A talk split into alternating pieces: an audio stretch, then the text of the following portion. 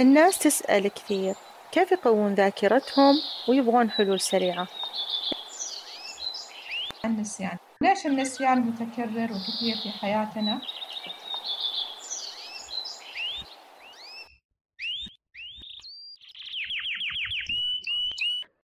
السلام عليكم ورحمة الله وبركاته.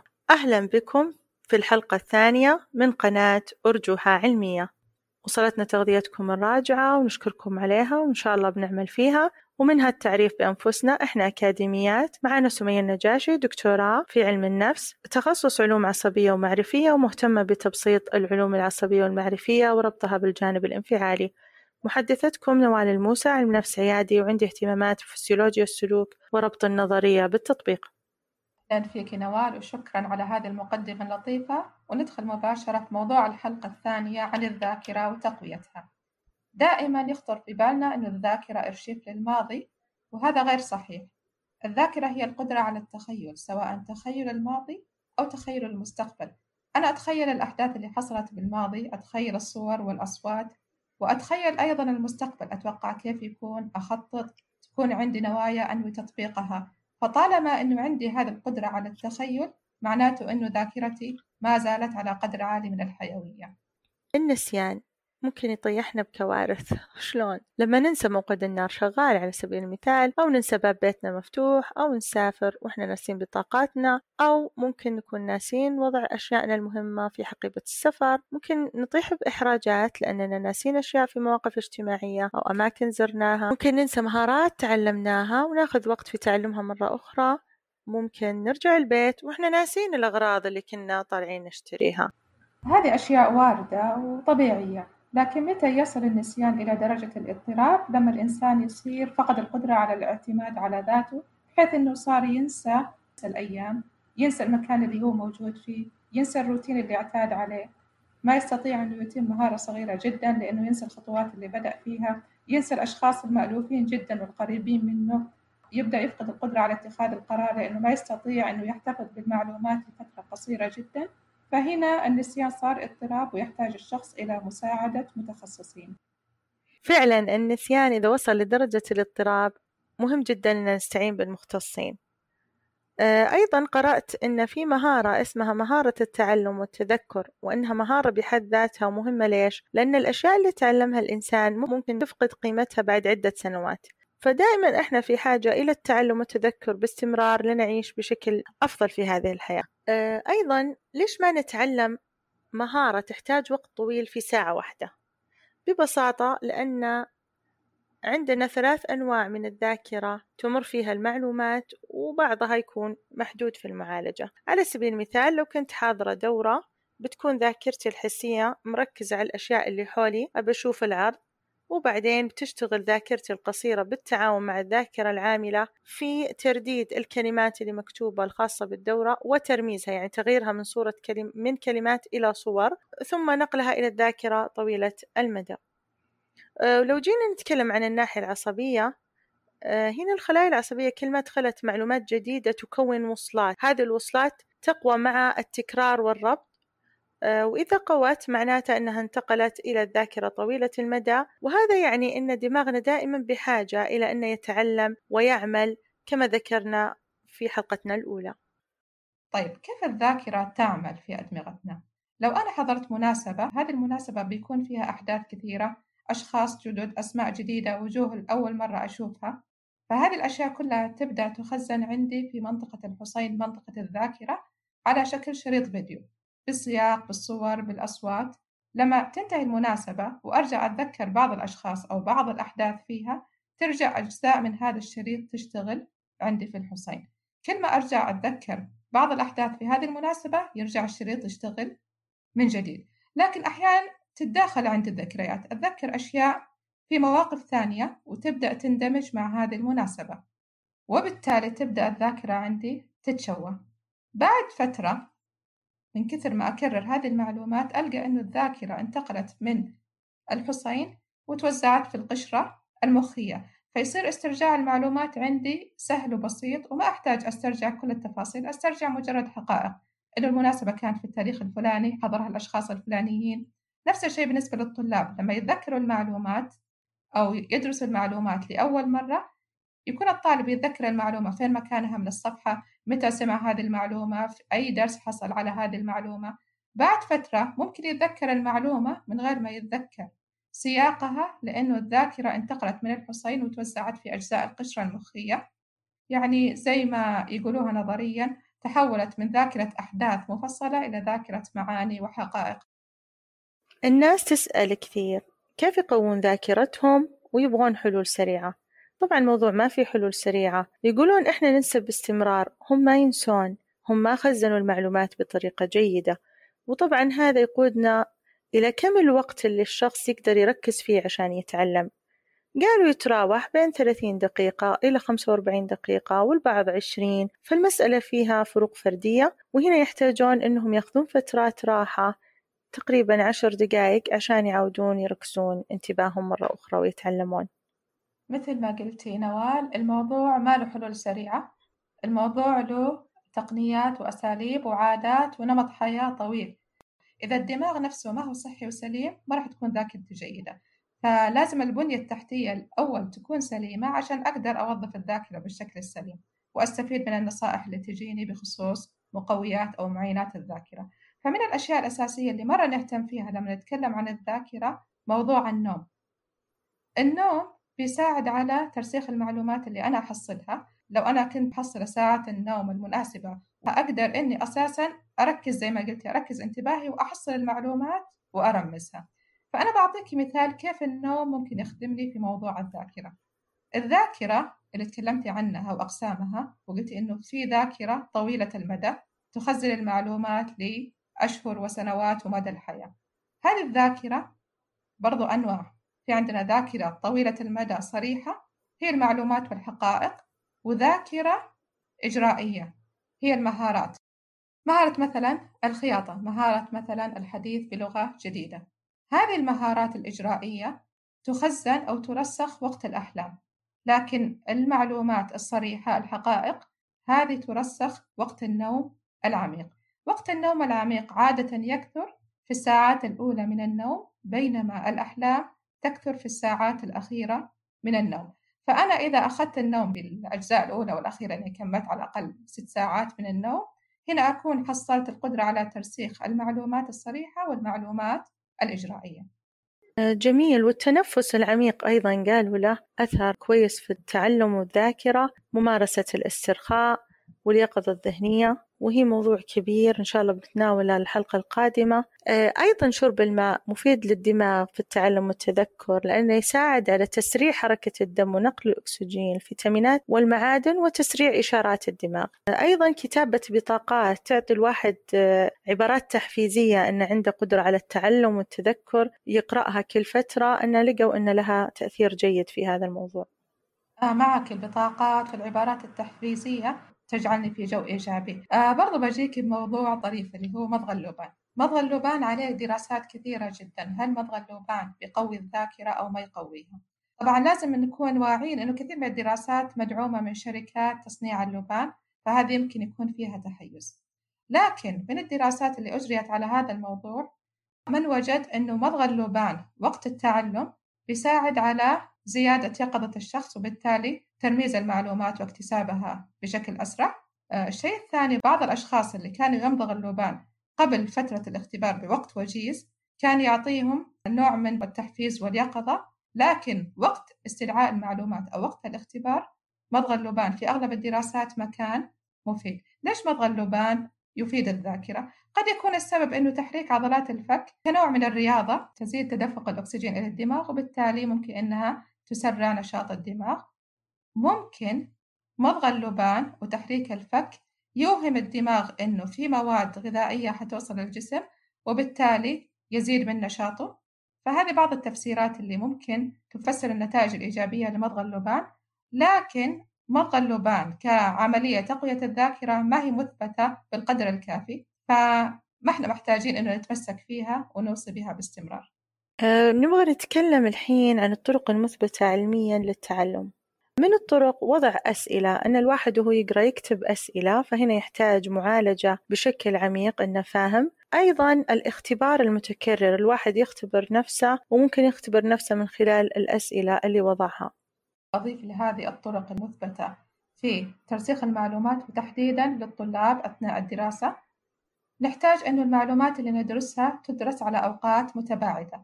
لما تكلمت عن انتقال المعلومات من الحصين إلى القشرة المخية قلنا أن المعلومات تنتقل مع كثرة التكرار لما يكون التكرار على فترات متباعدة. وكون معلومات انتقلت من الحصين إلى القشرة المخية معناها أنه استرجاعها حيكون سهل إنها حتكون أقل عرضة للتداخل لأنه ما في معلومات جديدة الحصين حيروح يدخلها على المعلومات القديمة. فالدراسة على فترات متباعدة وعدم تكريس الدراسة فقط في ليلة واحدة قبل الاختبار هذه جدا مفيدة. وأيضا عندنا دمج المعلومات والتداخل بين المقررات والفصول. يعني ما أركز مثلا على موضوع واحد وأنهيه وأختمه وأدخل في موضوع ثاني وما عاد أرجع الموضوع الأول.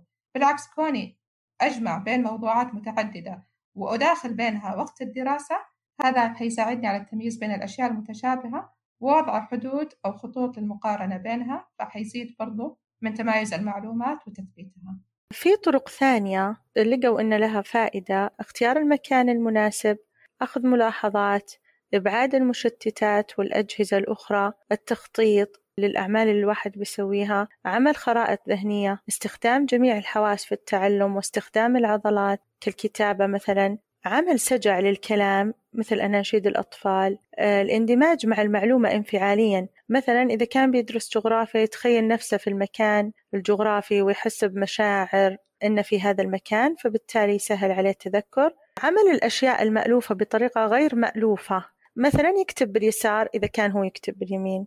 جميل. هذه النقاط اللي ذكرتيها كلها قد يكون لها بعض الأدلة لكن النقاط اللي أثبتتها الدراسات بشكل متكرر هي النقاط الأربعة اللي ذكرناها وضع الأسئلة الاختبار المتكرر المذاكرة على فترات متباعدة ودمج الموضوعات المختلفة إيش رأيك الحين ننتقل لمعينات الذاكرة؟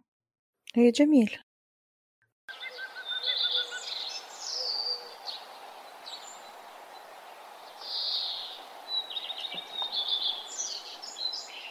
معاينات الذاكرة باختصار هي طرق ممكن أنها تساعدني على تقوية تذكر المعلومات وزيادة سرعتي في تحصيل المعلومات. فنبغى نستعرضها بشكل سريع مع بعض وبأسلوب إن شاء الله أنه يكون واضح. فمن الطرق المعالجة العميقة للمعلومات. مثلا لما أقول لك هذا الشخص اسمه فارس تذكر الاسم هذا ممكن يكون غير سهل لأنه ممكن يدخل مع أسماء ثانية وأنا ما حاولت إني أعالج الموضوع بشكل عميق. لكن لو حاولت أتخيل شكل فارس على جواد وقضيت فترة في هذا التخيل وعالجت الاسم بشكل أعمق ممكن يرسخ في ذهني بشكل أقوى. طبعا هذا ممكن تطبق مع الأسماء وأشياء كثيرة أخرى غير الأسماء. آه، بالنسبة لطريقة تذكر الأسماء أن نربط بين اسم الشخص وملامح وجهه. مثلا بنت اسمها زهرة أتخيل على شعرها مثلا وردة كبيرة كإكسسوار أو أتخيل عينينها على شكل وردتين. فبالتالي إذا شفت وجهها أبربط بين الاسم وملامح الوجه. أيضا من الطرق القصص البصرية. مثلا إذا كان في كلمات قارب ورسالة وشجرة ونقود كأن ما لهم علاقة ببعض نتخيلها في شكل قصة. إن في قارب آه، عليه شراع الشراع تحول لرسالة الرسالة راحت على الشجرة وبعدين طاحت منها النقود فبالتالي بيسهل علينا تذكر الكلمات من خلال القصة البصرية. حلو أكمل على كلامك في الموضوع البصري وكيف إنه نحول المعلومات إلى معلومات بصرية تفيدنا كثير في موضوع التذكر لأن الصورة أبلغ من ألف كلمة في كثير من الأحيان. عندنا قصر الذاكرة أو طريقة loci طبعا الناس تسميها loci وفي ناس تسميها loci لأنه الكلمة قديمة من عهد اليونان. فكون هذه الطريقة موجودة من العهد القديم يدلك على أهمية هذه الطريقة وفائدتها في التذكر.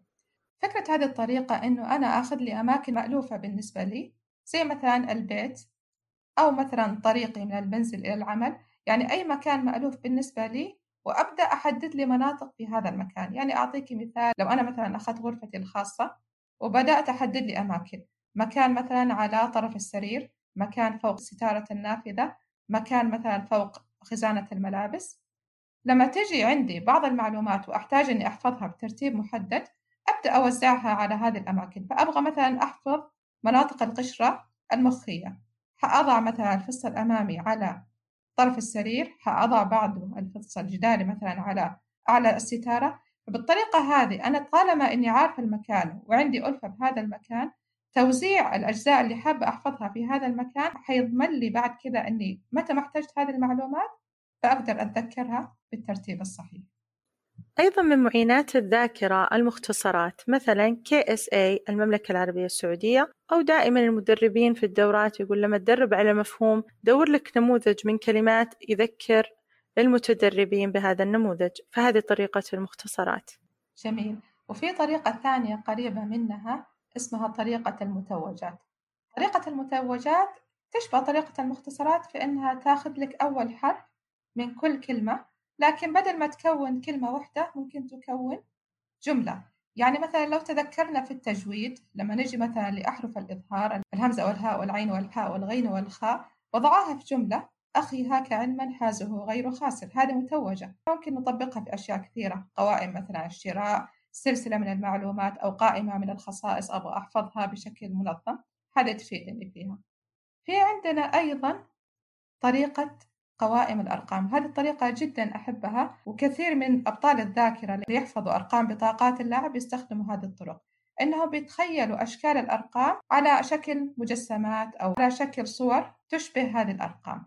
يعني مثلا رقم واحد أنا ممكن أتخيله على شكل قلم رصاص رقم اثنين على شكل بجعة رقم مثلا أربعة على شكل كرسي مقلوب. طبعا أنا قاعدة أتكلم عن الأرقام العربية اللي تستخدم في اللغة الإنجليزية. لو حبيت إني أستخدم هذه الأرقام المصورة. طبعا أنت ممكن تكوني لك قائمة خاصة بك بالصورة الخاصة فيك أو ممكن تاخذي قوائم جاهزة إذا أعجبك التصور الموجود فيها.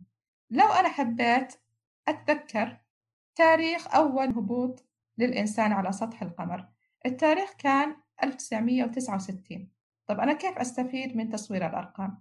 لو تخيلت مثلا وجه القمر وأخذت 69 اللي هو تاريخ الهبوط وشكلته على شكل ضفيرتين السكس على شكل كرزة موجودة على الضفيرة اليسرى والتسعة موجودة على شكل بالون بخيط على الضفيرة اليمنى. هنا حتخيل وجه القمر بضفيرتين معلق عليها الكرزة والبالون. فبالتالي ما راح أنسى أنه تاريخ الهبوط هو تسعة وستين. أيضا يستفاد من طريقة الأرقام هذه في تكوين طريقة ثانية يسموها الكلمات العلاقة. لو عندي معلومات كثيرة جدا ممكن أشبهها بمجموعة كبيرة من الملابس حابة أنشرها على حبل الغسيل لكن ما عندي مشابك كافية. الكلمات العلاقة تعمل بمثابة هذه المشابك إنها تشبك لي المعلومات على حبل الذاكرة. فوضعوا لها زي ما قلت قبل شوي طريقة للسجع. مثلا باللغة الإنجليزية يجي يقول لك رقم 1 نربطه بكلمة gun اللي هو المسدس. رقم مثلا 2 أربطه بكلمة شو الحذاء. فبالتالي أي معلومة حابة أتذكرها ممكن أربطها بهذا السجع. أتخيل صورة المسدس اللي هو يمثل رقم واحد وأربط فيه المعلومة اللي حابة أتعلمها. ممكن كل شخص يكون له سجع مع الأرقام العربية مثلا كلمة واحد قائد كلمة اثنان مثلا قدمان وبالتالي أبدأ أربط المعلومات بهذه القائمة. في عندنا شيء بالنسبة للمستقبل اسمه تذكر أن تتذكر ماذا سأفعل وفي الوقت المناسب؟ هنا لقوا أنه مفيد جدا التخطيط. الواحد لما يخطط سواء كتابيا أو ذهنيا يتذكر الأشياء اللي مخطط لها. للمستقبل أكثر وفي يستخدمون وضع معينات بس هذه أيضا ممكن تعرض للنسيان في التخطيط أفضل. إيش يعني وضع المعينات؟ يعني واحدة خايفة تنسى غرض وهي طالعة تحط الغرض مثلا جنب الباب فممكن أيضا تنسى لقوا أن التخطيط آه، أفضل لتذكر الأشياء اللي في المستقبل. تمام. أنت تتكلمين عن الذاكرة المستقبلية وزي ما قلت الذاكرة المستقبلية تعتمد على شيئين إني أتذكر في الوقت المناسب وإني أتذكر أنا إيش اللي نويت إني أعمله. فهذه الذاكرة المستقبلية هي أصعب من الذاكرة الخاصة بالماضي. مثلا لو خططت إني أخذ معي كتاب كتاب معين قبل ما أخرج من المنزل أنا ممكن في لحظة معينة أتذكر إني بأخذ الكتاب لكن قبل ما أخرج مباشرة أنسى فبالتالي ما استفدت من الذاكرة المستقبلية. وهنا ممكن ننتقل لموضوع النسيان. إيش اللي يخلينا ننسى؟ وليش النسيان متكرر وكثير في حياتنا اليومية؟ في عندنا العالم دانيال شاكتر عالم درس الذاكرة لمدة 25 سنة وهو يعمل في جامعة هارفارد قال لنا في سبع أسباب أساسية للنسيان وقسمها في ثلاث مجموعات. بدخل بالمجموعة الأولى قال لك أول ثلاث أسباب للنسيان تقوم على مسح المعلومات. يعني لو أنا واقفة قدام غابة أو حديقة كل ما اقتربت من الحديقة كل ما شفت التفاصيل أكثر. كل ما بعدت عنها كل ما قلت هذه التفاصيل. نفس الشيء بالنسبة للذاكرة في حياتنا. لو سألتيني عن أحداث حصلت معي أمس أتذكر تفاصيل كثيرة جدا. لكن لو سألتيني عن هذا اليوم بعد شهر تبدأ تقل التفاصيل وهذا شيء طبيعي لأن كوني أتذكر كل تفاصيل حياتي ثانية بثانية هذا أساسا مجهد للذاكرة وهذا يعتبر اضطراب في الذاكرة. آه، من الأخطاء أيضا الغفلة الذهنية. يعني إيش الغفلة؟ الواحد مثلا وهو يحط الغرض في مكان معين ذهنه ما يكون معاه يكون مشغول بشيء ثاني. فهنا ما رمز المعلومة صح. النقطة الثالثة اللي تكلم عنها دانيال شاكتر اللي هي عدم القدرة على الاسترجاع. أنا يمكن رمزت صح وذاكرت المعلومة بشكل جيد جدا لكن لما جيت الاختبار ممكن أكون مثلا متوترة جدا وما قدرت أسترجع هذه المعلومة. هذه يسموها ظاهرة وجود عقبة مؤقتة. فممكن لاحظها كثير إنه الطالبة وقت الاختبار ما تسترجع المعلومة لأنها متوترة. بعد ما ينتهي الاختبار على طول تذكرت كل المعلومات اللي كانت نسيتها. فالحل البسيط إنه الشخص يترك التفكير في المعلومة وهنا تلقائيا المعلومة ترجع له في خلال وقت قصير. أيضا من الأخطاء في التذكر اللي لها علاقة بتشويه المعلومات إعادة المعلومة في سياق غير سياقها. مثلا أنا رحت مع صديقتي إلى مطعم وبعدين ممكن إني أتخيل إني رحت معاها في مطعم آخر. فهذا ممكن يشوه المعلومة. جميل. أنت دخلتي هنا في المجموعة الثانية اللي ذكرها دانيال اللي هي التشويه للمعلومات. فزي ما قلتي إنه إعطاء المعلومات في سياق مختلف وعندنا برضو تلفيق الذكريات. تلفيق الذكريات كيف يتم؟ لو قلت لك يا نوال لما كنت طفلة أنت مثلا زرتي السفاري. وركبتي مثلا على ظهر الفيل. يمكن هذه المعلومة اللي أنا قلتها لك ما كانت حقيقية. لكنك لما سمعتي المعلومات هذه وثقتي في كلامي بدأت تتخيلي هذه التفاصيل. ولو أحد سألك عنها حتجاوبي وكأنك بالفعل شاهدتيها. وهذا ما يسمى بتلفيق الذكريات. وهذه مشكلة حقيقية في الذاكرة. أيضا آه، من الأخطاء اللي ممكن الواحد يقع فيها في تشويه المعلومات التحيز. يعني لو الواحد مثلا يخاف من الحيوانات وبيتخيل معلومات قديمة لما كان صغير بيتخيل نفسه بعيد عن الحيوانات فهو متحيز لفكرته الحالية وهذا قد يشوه المعلومة ويوقعنا في أخطاء في الذاكرة. حلو. وآخر شيء عندنا النقطة الأخيرة في النسيان. هي هنا في الحقيقة مشكلة في الذاكرة وليست نسيان. كون المعلومات تكون ملحة على الشخص بحيث أنه ما يستطيع أنه يتخلص منها. مثلا يتذكر باستمرار خطأ وقع فيه فيقع في تأنيب الضمير المستمر. هذه النقاط السبعة اللي ذكرها دانيال شاكتر هو قال إنها هي أسباب للنسيان وأسباب لتعطيل عمل الذاكرة بشكل سليم لكنه برضو كان إيجابي في طرحه فقال إنه هي في الحقيقة وإن كانت تعطل أحيانا عمل الذاكرة هي تفيدنا في التخيل المستمر وهذا اللي يساعدنا في التفكير وحل المشكلات والتخطيط للمستقبل لأنه إذا الإنسان فقد القدرة على التخيل قد تكون الذاكرة عنده سليمة لأنها تصبح جامدة. يعني زي ذاكرة الكمبيوتر دخلت فيها المعلومات ما راح تتغير. لكن هذا حيعطل الخيال الإنساني. في نهاية حلقتنا اليوم نقول اعرف ما لا تعرف يعني إيش؟ شوف الأشياء اللي تنسونها. هل تتعلق بالماضي ولا بالمستقبل؟ هل تنسون وجيه الناس أو الأماكن أو أسماء الأشخاص؟ واسألوا نفسكم هل درجة نسيانكم طبيعية أم أنكم تحتاجون لمساعدة طبية؟ نتمنى أنكم تجربون معينات الذاكرة وتختارون أنسبها بالنسبة لكم وتستخدمون العوامل المساعدة عند الضرورة. ونلقاكم بإذن الله في الحلقة القادمة اللي راح يكون موضوعها عن اليقظة الذهنية.